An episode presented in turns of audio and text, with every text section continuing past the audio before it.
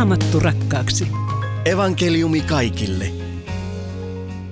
Rakkaat ystävät, lämpimästi tervetuloa Suomen evankelis-luterilaisen kansanlähetyksen lähetysavainohjelman pariin. Minun nimeni on Anssi Savonen.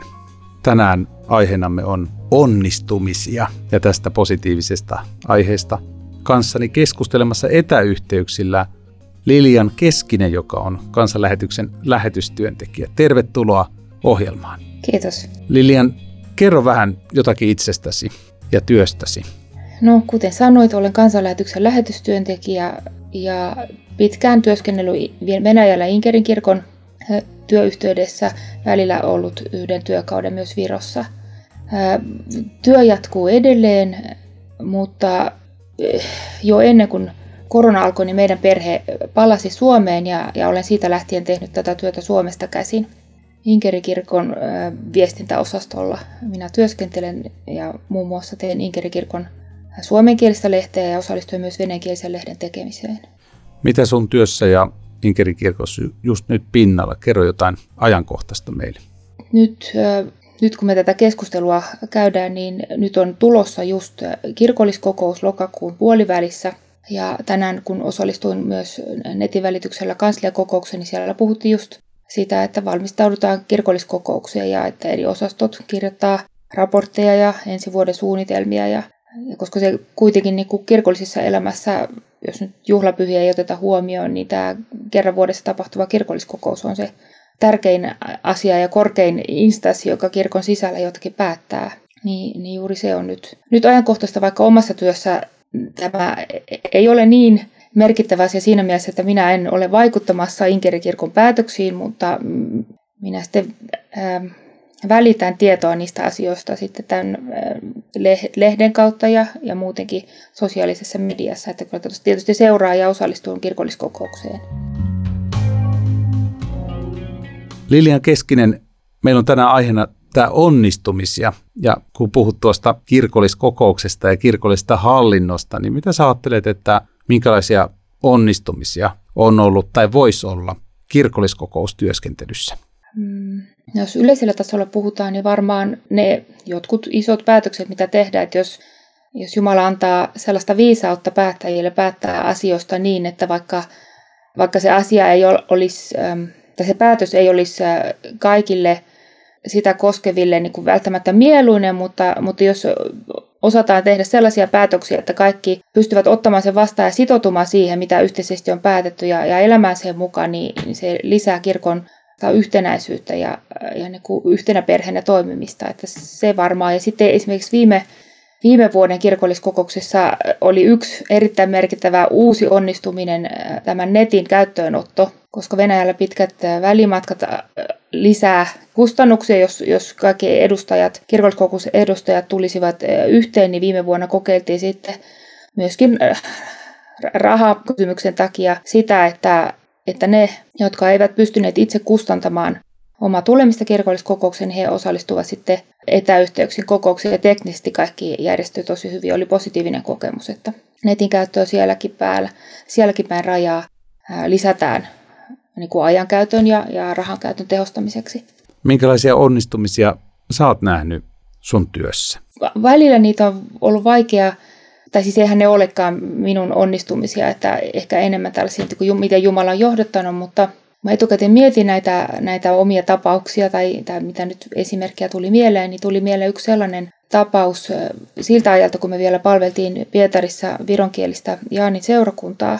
Siellä oli muutaman kerran käynyt Jumalan palveluksissa nainen, joka, jo, jolla ei ollut mitään virolaisia juuria. Se ei, hän ei ollut edes luterilainen, mutta oli kadulta huomannut, että tässä on kirkko ja tullut kirkkoon. Ja, ja kävi muutaman kerran Jumalan palveluksessa ja minulla oli siihen aikaan tapana, että, että jos mä huomasin, että kirkkoon tuli joku vieras ihminen, niin siellä seurakunta oli sen verran pieni, niin minä menin sitten oven suuhun ja annoin virsikirjaa ja neuvoja ja näytön numeroita ja, ja kerron, että mitä tässä tapahtuu ja kutsuin sitten kirkkokahvelle ja hän tuli, tuli ne muutamat kerrat aina kirkkokahvelle ja, ja sitten viimeinen kerta kun me tavattiin, niin, niin hänellä oli mukana näitä tämmöisillä mitä olutkärryjä ne nyt sitten on, niiden päällä hän oli laittanut semmoisen vanhan nukkekotin, semmoisen melkein metrin korkuisen, siellä oli hirve, hirveä iso tekeminen, että se oli saanut sen sitten bussilla tuotua kirkolle ja, ja hän toi sen meille sen takia, että kun hän oli nähnyt, että meillä on kaksi pientä lasta, että hän halusi kiittää siitä, että kuinka lämpimästi hänet oli otettu seurakunnassa vastaan ja, ja silloin kyllä niin kuin, se on varmaan niin kuin paras tämmöinen kiitos, mitä mä ikinä olen tähän mennessä työstä saanut. Ja, ja vielä niin kuin, monesti mu, muulla onkin sellaista, sellaiset tulokset on ollut, että, et silloin kun ei niinku, se tulee täysin yllättäen, kun tekee jotain, mikä tulee luonnostaan, onnistuu hyvin, että et, et sitten joku tulee ja kiittää, vaikka niinku niitä kiitoksia ei kyllä kovin usein tulla kenellekään varmaan sanomaan missään, että enemmän saisimme antaa semmoista hyvää palautetta kyllä kaikki. Kiitos, kun tämmöisen tärkeän asian nostat ja yritän muistaa tämän ohjelman lopussa kiittää sinua Lilian. On jotenkin tosi mukavaa, että olet tästä tärkeästä aiheesta keskustelemassa kuvaat jotenkin sitä, että, että ne onnistumiset saattaa vähän niin kuin yllättääkin, mutta että minkälaiselta se sitten tuntuu lähetystyöntekijästä, jos, jos on vaikka pitkä aika jotenkin semmoista, että ei meinaa nähdä sitä niin kuin onnistumisia oikein missään, niin minkälaista se hetki on, tai onko semmoista? No kyllä ainakin minulla on ollut sellaisia hetkiä, että, ähm, että jotenkin ei osaa rukouksessa sitä pyytää, mutta sitten muuten niin kuin omassa mielessä sanottaa sen niin, että, että nyt, nyt mä tarvitsisin Jumalalta jotain erityistä sellaista ää, niin kuin tuen osoitusta tai, tai rohkaisua, että joku, joku, joku ihminen soittaisi tai, tai tulisi raamatussa vastaan joku sellainen erittäin rohkaiseva kohta tai, tai, tai tulisi vaikka postikortti silloin, kun me vielä Pietarissa asuimme kerrot lämpimästi siitä, miten olisi ihana saada joku pienikin niin kuin ilahdutuksen aihe, esimerkiksi postikortti. Kenelle lähetystyöntekijä voi puhua siitä, että nyt ei oikein ole onnistumisia tai että nyt on onnistumisia, niin miten niitä jaetaan, niitä ilonaiheita?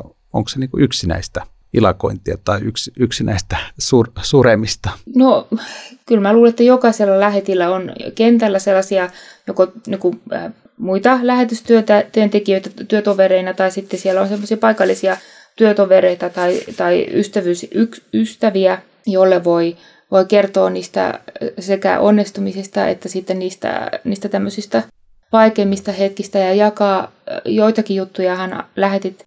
Me voidaan kirjoittaa rukouskirjeisiinkin, mutta, mutta ei ihan kaikkia aina pysty kirjoittamaan, koska ne on kuitenkin sellaisia laajalle lukijakunnalle tarkoitettuja kirjeitä ja kaikkia ei, ei jokainen halua omia henkilökohtaisia asioita aina näin julkisesti kertoakaan. Mutta kyllä mä luulen, että jokaisella aina on joku, joku sellainen, jolle, jolle voi jakaa. Ja sitten välillä mulla on ollut myös sellaisiakin äh, hetkiä, kun, kun on kaivannut äh, jotain erityistä rohkaisua, että sitten niin kuin Jumalan kanssa sille on tehnyt itse semmoisen diilin, että, että, että, niin kuin, että Jumala tietää tämän hetken, tietää mun tarpeet, että odottaa niin kuin Jumalalta, että ei, ei ole sellaista tarvetta aina jakaa välttämättä toisille ihmisille, mutta Jumalan kanssa saa kahden kesken hoidettua ne asiat. Mä huomaan miettiväni sitä, että ainakin itsestäni on niin kuin jotenkin helpompi kertoa niistä onnistumisista nimenomaan, että jos, jos näyttäisi siltä, että nyt jotain hienoa ja isoa tapahtuu tässä Jumalan valtakunnan työssä, niin sen haluaa jakaa kaikille. Ja vähän tulee semmoinen olo, että jee, jee, nyt menee hyvin ja kiva, kiva kertoa siitä, mutta sitten jos,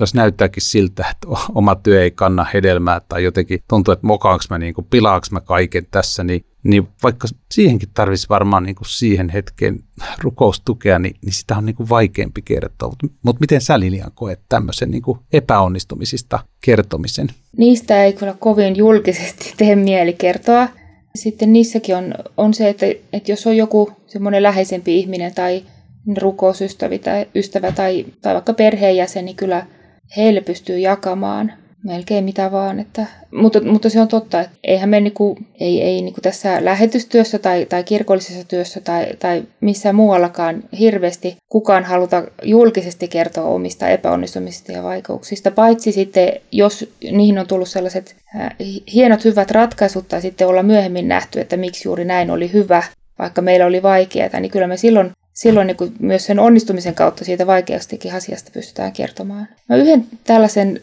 no ei nyt tarinaa, koko tarinaa kerro, mutta, mutta minulla oli semmoinen vaihe siinä seurakuntatyössä, että erään seurakuntalaisen kanssa oli todella vaikea. Ja kun hän oli tämmöisessä päättävässä asemassa, niin, niin, niin sitten koin sen tilanteen sellaiseksi, että vaikka mä omasta puolesta olisin ollut halukaskin jakamaan tätä jossain rukouskirjassa, niin tuntuu, että, että mä en voi sen takia siitä kirjoittaa, että, kun, että hänet tunnistaa, vaikka en, en mainitse nimeä siitä, mutta joku saattaa tunnistaa, kenestä minä puhun, että, että niin kuin, koke, koin, että mä en voi kirjoittaa siitä, mutta, mutta silloin ne muutamat kerrat, kun oli eri, erityisen vaikeita puheluita häneltä tuli tai keskusteluja käytiin, niin oli kyllä niin kuin selkeästi Jumalalla tämä asia tiedosta, koska aina aina sitten sen jälkeen joko joku toinen ihminen soitti tai tuli käymään, tai sitten kerran sai just postikortin oikeana hetkenä, niin, niin sitten tiesi, että, että Jumala kyllä tietää nämä asiat paremmin kuin me. Jotenkin nyt kun sua tässä kuuntelen, Lilian, niin mulla tulee sellainen olo, että se onnistuminen tai, tai se, ainakin se onnistumisen kokemus liittyy siihen, että joku ilahduttava asia tapahtuu tai että joku lähimmäinen sanoo jotain positiivista tai jonkun lähimmäisen kanssa tapahtuu jotakin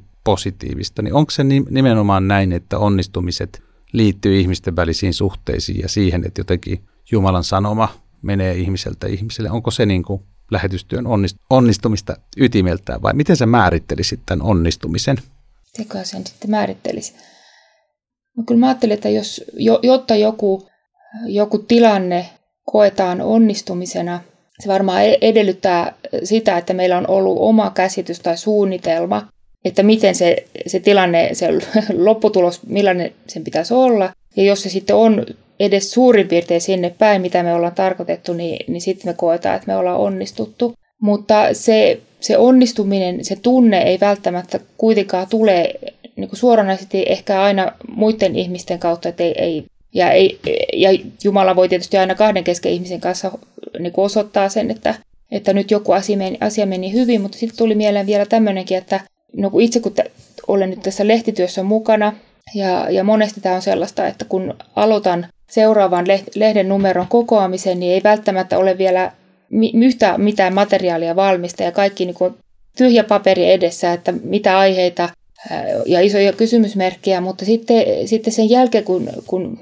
pitkän useamman kuukauden prosessin tuloksena lehti vihdoinkin tulee postiluukusta sisään, ja mä näen itse fyysisesti paperisen version sitä lehdestä, vaikka mä oon ennen kuin se menee painon nähnyt aina sen, sen nettiversiossa, niin, niin, niin siinä niin kuin huomaa sen, se, että prosessin aikana jo, jo sen, että, että miten Jumala johdattaa ja sit sitä kautta kokea, olen saanut kokea sitä, sitä onnistumista just, että välillä mä pyydän ihmisiltä juttuja ja, ja tietysti kirjoitan itsekin niitä, mutta sitten välillä niitä tulee ihan niin kuin pyytämättäkin, että minä en ole osannut pyytää, löydän netistä, joku on kirjoittanut jotain tosi mielenkiintoista, joka olisi hyvä laittaa lehteen, tai sitten, sitten joku tarjoaa ihan valmista materiaalia tietämättä, että ju, juuri nyt on, on tarve ja juuri nyt juuri tämä, tämä kyseinen materiaali on just hyvä tähän lehteen. Että, että siitäkin näkee, että, että kyllä, kyllä niin kuin Jumalan valtakunnan työtä tässä tehdään ja Jumala on tässä mukana. Kiitos Lilian Keskinen näistä tunnelmista ja kiitos, että olet ollut tässä ohjelmassa mukana. Ja sinulle hyvä kuuntelija haluan sanoa, että Lilianin kirjeen voi tilata kansanlähetyksen nettisivujen kautta ja hänen kauttaan saa sitten lisää tietoa Inkerin kirkon työstä ja myöskin Inkerin kirkko-lehden tilaamisesta ja muusta. Ja Lilian Keskisen voi tavata myöskin Tampereen lähetyskodilla käsityöpiirissä joulukuussa. Tästä lisätietoa Hämeen kansanlähetyksen kotisivuilta. Huomasin, että tuossa Lilianin kanssa jäi vielä vähän lisäaikaa ja puhuttiin Lilianin kanssa onnistumisista, niin ajattelin ottaa yhden raamatun kohdan, joka kuvaa onnistumisia ja epäonnistumisia lähetysmatkalla Joonan kirjasta. Joonalle, Amittain pojalle, tuli tämä Herran sana. Lähde Niiniveen tuohon suureen kaupunkiin ja julista siellä, että minä Herra olen nähnyt sen pahuuden ja rankaisen sitä. Mutta Joona päätti paeta Herraa ja matkustaa meren taakse Tarsisiin. Tässä Joonan kirjassa Niinive kuvaa sitä lähetyskenttää, mihin Jumala on meidät kutsunut, ja Tarsis kuvaa sitä lähetyskenttää, sitä tapaa toimia Jumalan valtakunnassa, mitä me itse haluttaisiin tehdä. Ja niin kuin me, jotka ollaan Joonan kirjaa luettu, niin tiedetään, että Joona päättyi kalan mahaan ja sitä kautta sitten lopulta sinne kentälle, mihin Jumala halusi hänet lähettää. Ja ajattelee, että myöskin ne matkat ja harharetket me, meidän palvellessamme Jumala on tosi arvokkaita, koska Jumala voi käyttää myös niitä hankalia reittejä ja palauttaa meidät perustehtävään lähetystyön asialla. Älä pelkää mitään, Jumala on sun kanssa ja haluaa toimia sun kanssa. Minä olen Anssi Savonen, Jumalan siunausta elämääsi.